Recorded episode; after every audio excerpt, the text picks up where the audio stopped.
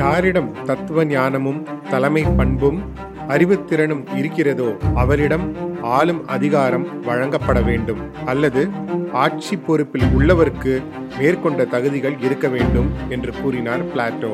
வணக்கம் welcome to the Madras podcast. நீங்க கேட்டுட்டு இருக்கிறது அரசியல் சதுரங்கம். பேசிட்டு இருக்கிறனா உங்கள் அரசியல்வாதி அசோக்.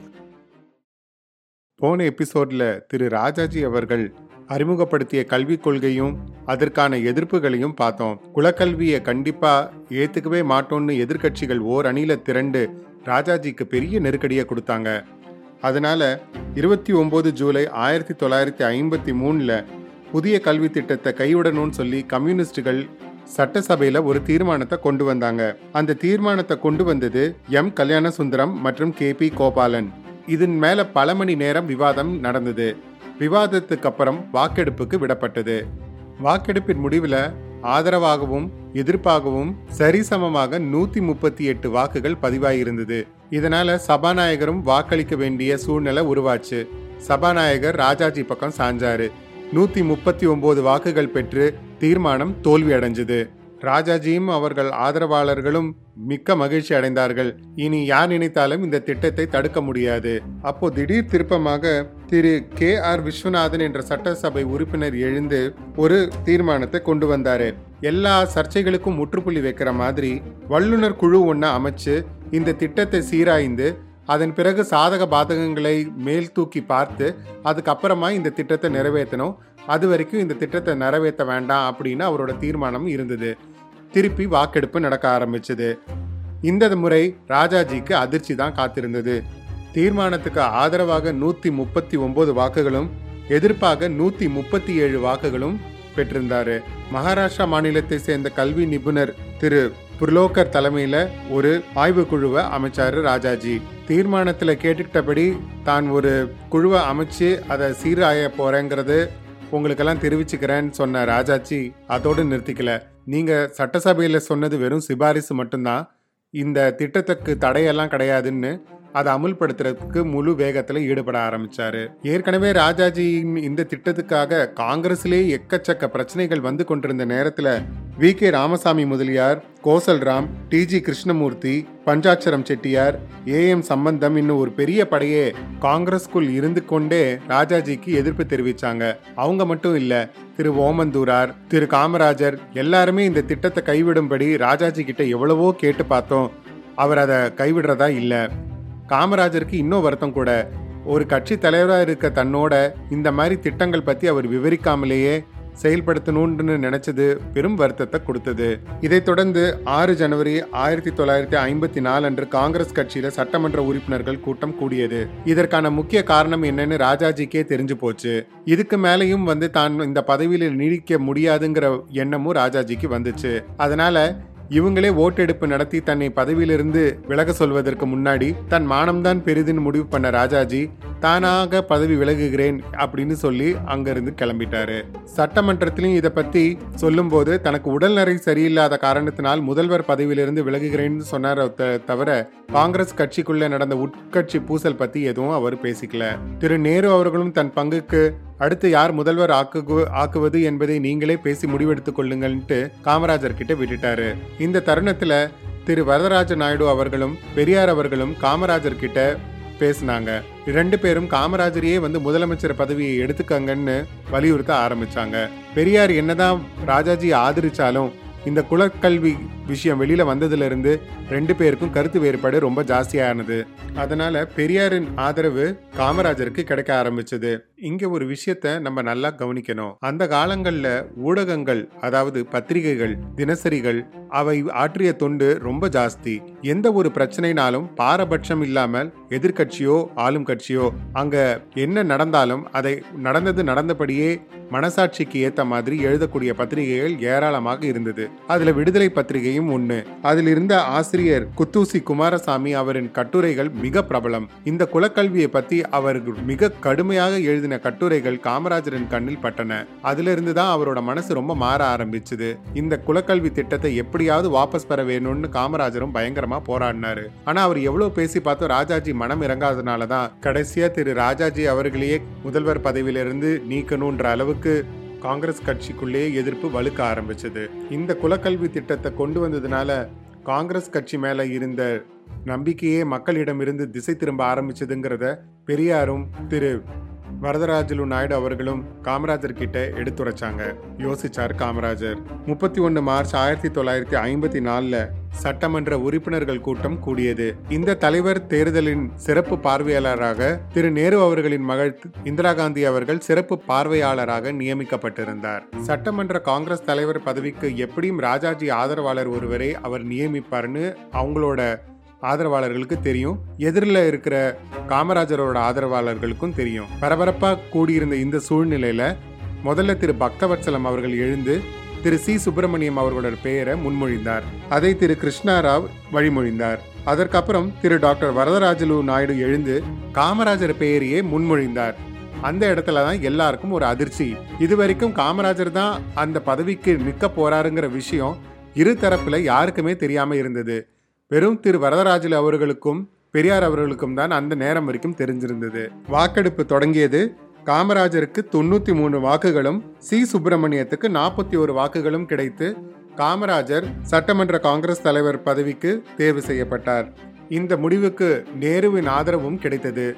உற்சாகத்தில் காமராஜர் பதவியேற்க தயாரானார். இப்ப அடுத்த சிக்கல் மந்திரி சபையில யாரெல்லாம் வச்சுக்கிறதுன்னு. எல்லோருக்கும் அதிர்ச்சி தரக்கூடிய விஷயமாக திரு சி. சுப்பிரமணியத்தையும் திரு எம். பக்தவச்சலத்திற்கும் தன் அமைச்சரவையில இடம் கொடுத்தார். அவங்க ரெண்டு பேரும் தான் திரு காமராஜரை எதிர்த்து போட்டியிட்டவர்கள். அத்தோடு இல்லாமல் மூத்த அமைச்சர்களான திரு ஏ. பி. ஷெட்டி ராஜா சண்முக ராஜேஸ்வர சேதுபதி மாணிக்கவேலு நாயக்கர் இவங்க மூணு பேரும் ஏற்கனவே திரு ராஜாஜி அவர்களின் அமைச்சரவையில அமைச்சரா இருந்தவங்க தான். அவங்களையும் தன்னோட அமைச்சரவையில சேர்த்துக்கிட்டாரு. இன்னும் அதிர்ச்சி தரும் விஷயமாக திரு பரமேஸ்வரன் அவருக்கு அமைச்சர் பதவி கொடுத்தாரு.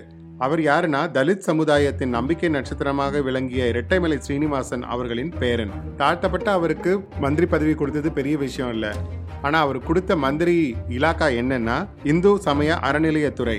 தாழ்த்தப்பட்ட மக்கள் சாதாரணமாக ஆட்களாக இருந்தாங்கன்னா கோயிலுக்குள்ள போறதே பெரிய விஷயமா இருந்த அந்த காலத்துல இனி தான் அந்த இடத்துக்கு போய் பரிவட்டம் கட்டி அங்க இருக்கிறவங்களுக்கு கேள்வி கேட்கக்கூடிய நிலைமையை உருவாக்கி கொடுத்தவர் காமராஜர். அந்த அளவுல தாழ்த்தப்பட்ட சமூகத்தை சேர்ந்த மக்களுக்கு செய்த ஆகப்பெரிய கௌரவம் இதுன்னு காமராஜர் நினைச்சாரு.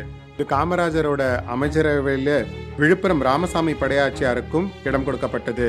வன்னியர் இன மக்களிடம் செல்வாக்கு பெற்ற அவரை அமைச்சராக்குனா தன்னுடைய கட்சியின் வாக்கு வங்கி கணிசமாக உயருங்கிறது திரு காமராஜரோட திட்டம். திரு ராஜாஜி முதல்வர் ஆவரத்துக்கு ஆதரவு கரம் நீட்டிய திரு விழுப்புரம் ராமசாமி படையாச்சியாருக்கு அப்போ மந்திரி பதவி கொடுக்கப்படலை. இப்போ அந்த அங்கீகாரத்தையும் திரு காமராஜர் அவர்கள் அவருக்கு கொடுத்து கணிசமாக காங்கிரசின் வாக்கு வங்கியை உயர்த்தி கொண்டார். பதிமூணு ஏப்ரல் ஆயிரத்தி தொள்ளாயிரத்தி ஐம்பத்தி நாலு தமிழ் புத்தாண்டு தினத்தன்று காமராஜர் சென்னை மாகாண முதலமைச்சராக பதவியேற்றுக் கொண்டார். பதவி ஏற்றுக்கொண்டதும் அவரின் முதல் கையெழுத்து எதுவாக இருந்திருக்கும் உங்களுக்கே இப்போ தெரிஞ்சிருக்கும். திரு சி. சுப்பிரமணியம் அவர்கள் கொண்டு வந்த அதே குலக்கல்வி திட்டத்தை வாபஸ் பெற செய்தார். அப்போ திரு சி. சுப்பிரமணியம் பலத்த அதிருப்தியுடன் தான் அந்த அறிவிப்பை வெளியிட்டார். நம்முடைய பிள்ளைகளின் வளமான எதிர்காலத்துக்கு பொருத்தமான இந்த புதிய கல்வி திட்டத்தை முழு மூச்சோடு வலியுறுத்தியவன் நான். ஆனால் பொதுமக்கள் இதை ஏற்கவில்லை. அங்கீகரிக்கவும் இல்லை. ஒத்துழைக்கவும் இல்லை. இப்படி பொதுமக்களின் ஒத்துழைப்பு இல்லாத எந்த திட்டமும் வெற்றி பெற முடியாது.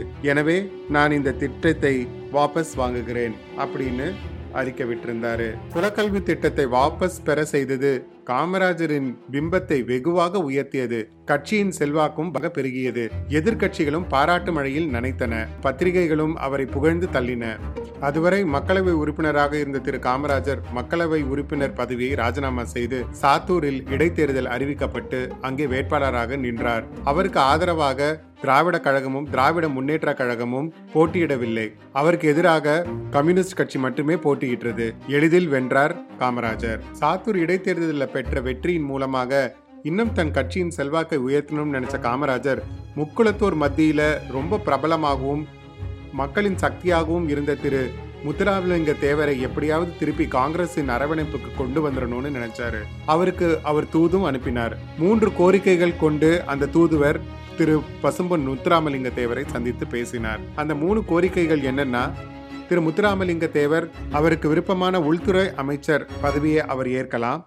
அப்படி இல்லைனா அவர் சிபாரிசு செய்கிற மூணு பேருக்கு மந்திரி பதவிகள் தரப்படும். அதுவும் மறுக்கப்படும் பட்சத்தில் ராமநாதபுரத்தில் அத்தியாவசிய பிரச்சனைகளின் பட்டியலை திரு பசும்பொன் முத்துராமலிங்க தேவர் தன்னிடம் கொடுத்தால் உடனடியாக அதன் பேரில் நடவடிக்கை எடுக்கப்படும் என்ற உறுதிமொழியையும் தருகிறேன்னு காமராஜர் தூதுவிட்டிருந்தார் எல்லாவற்றையும் அமைதியாக கேட்டுக்கொண்டிருந்த தேவரின் பதில் ஆயிரத்தி தொள்ளாயிரத்தி ஐம்பத்தி ஏழிலிருந்து காங்கிரஸின் கட்சி வீழ்ச்சிக்கு போக போது அதுக்கப்புறம் ஃபார்வர்ட் பிளாக் நாங்கள் ஆட்சிக்கு வருவோம். அப்போ இந்த மூணையும் அவரே கொடுக்காம நாங்களே எடுத்துக்கிறோம்னு சொல்லி அந்த தூதுவரை திருப்பி அனுப்பிச்சிட்டாரு. திரு தேவர் அவர்களின் முடிவினால் சிறிது வருத்தம் ஏற்பட்டாலும் மக்களின் செல்வாக்குடன் காமராஜரின் ஆட்சி நடந்து வந்துட்டு இருந்த அந்த நேரத்துல பிரதமர் திரு நேரு அவர்கள் சீனா சென்று சுற்றுப்பயணம் மேற்கொண்டு வந்தார். அவர் போயிட்டு வந்ததிலிருந்து சீனாவின் பொருளாதார கொள்கைகள் அவரை ரொம்ப கவர ஆரம்பிச்சது. சீனாவில் இருக்கிற சோசியலிசம் மாதிரியே இந்தியாலையும் சோசியலிசமாக கொண்டு வரணும் எந்த வன்முறைக்கும் குழப்பத்துக்கும் இடம் கொடுக்காம இந்திய பாணி சோசியலிசமாக அது இருக்கணும்னு நேரு அடிக்கடி எல்லா தலைவர்களிடம் பேசிக்கிட்டு இருந்தாரு. இந்த தருணத்துல தான் காங்கிரஸ் கட்சியின் பொன்விழா மாநாடு சென்னையில நடத்தணும்னு முடிவு செய்யப்பட்டது. அதுவும் அதை காமராஜர் தான் நடத்தி தரணும்னு நேரு விருப்பப்பட்டார். எவ்வளவு பெரிய கௌரவம் காமராஜருக்கு அப்போ கிடைச்சது. இந்த பொன்னான வாய்ப்பை தவற விட்டுறக்கூடாதுன்னு கண்ணும் கருத்துமா மாநாட்டுக்கு ஏற்பாடு ஆனது. சென்னை அடுத்த ஆவடியில தான் இந்த மாநாடு ஏற்பாடு செய்யப்பட்டிருந்தது. ஆவடியும் அதன் சுற்றியுள்ள இடங்களுமே விழா கோலம் போட ஆரம்பிச்சது. இருபத்தி ஒன்னு ஜனவரி ஆயிரத்தி தொள்ளாயிரத்தி ஐம்பத்தி ஐந்துல தொடங்கி மூணு நாட்களுக்கு மாநாடு நடத்த முடிவு செய்யப்பட்டது. Thiru TVS Krishna Indian Express அதிபர் ராம்நாத் கோயங்கா மற்றும் தஞ்சாவூர் மிராசுதர் திரு வி எஸ் தியாகராஜ முதலியார். இவங்க மூணு பேர் தலைமையில குழு அமைக்கப்பட்டு மாநாட்டுக்கு ஏற்பாடுகள் நடத்தப்பட்டது. மாநாட்டுக்கு யுகஸ்லோவக்கிய அதிபர் திரு ஜோசிஸ் பிராஸ் டிட்டோ சிறப்பு விருந்தினராக அழைக்கப்பட்டார். மாநாட்டில் இந்திய பிரதமர் திரு நேரு அவர்கள் இந்தியாவில் சோசியலிச பாணி சமுதாயத்தை அமைப்போம் என்ற தீர்மானத்தை முன்மொழிந்தார். அதை வழிமொழிந்து பேசும் வாய்ப்பு காமராஜருக்கு கிடைத்தது. வறுமையின் பிடியிலிருந்து மக்களை விடுவிக்க வேண்டும் என்றால் அதற்கு கடுமையான முயற்சிகள் தேவை. வளமும் வனப்பும் ஒரு சிலரிடம் மட்டுமே குவிந்து விடுவது ஏற்கத்தக்கதல்ல. இவை எல்லோருக்கும் நியாயமான முறையில் பகிர்ந்தளிக்கப்பட வேண்டும். வன்முறையில் ஈடுபடாமல் புரட்சிகரமான நடவடிக்கைகளை மேற்கொள்ளாமல் சோசியலிச சமுதாயம் அமைப்பது சாத்தியமே அப்படின்னு அவரோட உரையில பேசி காமராஜர் இந்த மாநாட்டை சிறப்பாக நடத்தி கொடுத்தார். கொள்கையின் அடிப்படையில காங்கிரஸ்க்கு இது ஒரு திருப்புமுனை மாநாடாக அமைந்தது. வெற்றிகரமாக மாநாட்டை முடித்த மகிழ்ச்சியில் இருந்த காமராஜருக்கு பள்ளி குழந்தைகளின் கல்விக்கு பயன்படும் வகையில நல்ல திட்டம் ஒன்றை கொண்டு வரணும்ன்ற எண்ணம் ரொம்ப காலமாகவே மனசுல இருந்தது. அப்போதுதான் சென்னை அரசின் கல்வித்துறை இயக்குனர் திரு நேத்து சுந்தரவடிவேலு அவர்கள் பங்கேற்ற பள்ளி விழா ஒன்றில் விழா நடந்து கொண்டிருக்கும் போதே மாணவர்கள் சில பேர் மயக்கம் போட்டு கீழே விழுந்ததையும் அது எதனாலன்னு அவர் விசாரிக்கும் போது பசி மயக்கத்தினால மாணவர்கள் அந்த மாதிரி மயக்கம் அடைஞ்சு விழுந்தாங்கங்கிற விஷயம் திரு நேத்து சுந்தரவடிவேலு அவர்களுக்கு கூறப்பட்டது. அப்போது மேடையில் பேசிய திரு நேத்து சுந்தரவடிவேலு அவர்களுக்கு புது யோசனை ஒன்று தோணுச்சு. மயக்க மயக்கத்துக்கான காரணம் கட்னி தான். பள்ளிக்கு வரும் குழந்தைகளுக்கு பள்ளியிலே சாப்பாடு போட்டா இந்த மாதிரி பிரச்சனைகள் தீர்ந்துடுமே. பெற்றோர்களும் பொதுமக்களும் இந்த திட்டத்துக்கு கொஞ்சம் ஒத்துழைச்சா பள்ளிக்கு வரும் மாணவர்களுக்கு பசியார உணவு கொடுக்க முடியும். அதே போல அதிக மாணவர்கள் பள்ளிக்கும் வர முடியும்ன்ற யோசனையை முன் வச்சாரு.